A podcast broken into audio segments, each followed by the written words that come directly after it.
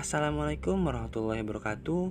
Kembali lagi bersama saya Muhammad Akil Habibi di podcast Cemara. Pada kesempatan kali ini kita akan bahas mengenai bagaimana sih analisa pre-order di e-commerce secara online tentunya. uh, Pasti teman-teman pada penasaran kan? Langsung aja ya kita bahas. Jadi jual beli sendiri menurut mazhab Hanafiyah ini adalah penukaran harta dengan harta menggunakan cara tertentu untuk mendapatkan kepemilikan. Sedangkan semua akad yang dibentuk secara sah berlaku sebagai nas syariah bagi mereka yang mengadakan akad tersebut. Nah, seperti yang diketahui dalam hukum Islam, eh, Islam dikenal dengan bermacam-macam bentuk jual beli gitu. Nah, salah satunya adalah bai istina. Nah, yang dimana e, transaksi ini dikenal dengan nama jual beli pesanan atau mungkin saat ini dikenal bahasanya pre-order kali ya. Nah, dalam praktiknya e, seorang mustani itu memesan barang tertentu kepada e, sani gitu. Nah, di mana pembayarannya dilakukan sesuai kesepakatan.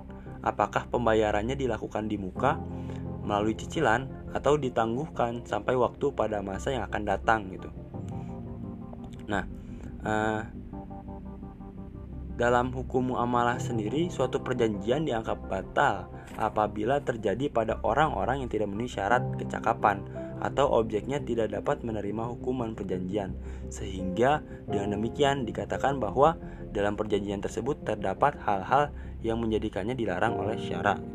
Nah, jadi pre-order ini uh, sebenarnya uh, diperbolehkan uh, asalkan tidak uh, menyalahi apa asalkan memenuhi syarat-syarat uh, yang telah ditentukan gitu. Jadi Uh, contohnya kita, uh, harus jelas dulu nih barangnya itu apa nih. Contoh kita mau beli sepatu.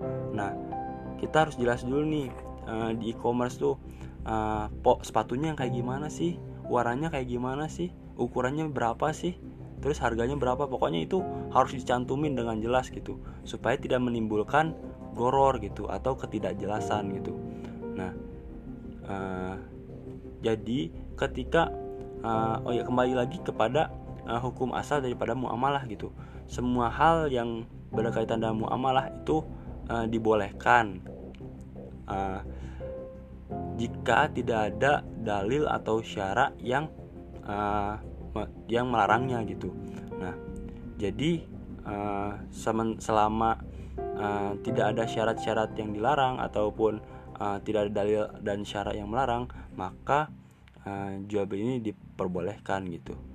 Nah, kurang leb- uh, mungkin sekian yang bisa kita bahas pada pertemuan kali ini.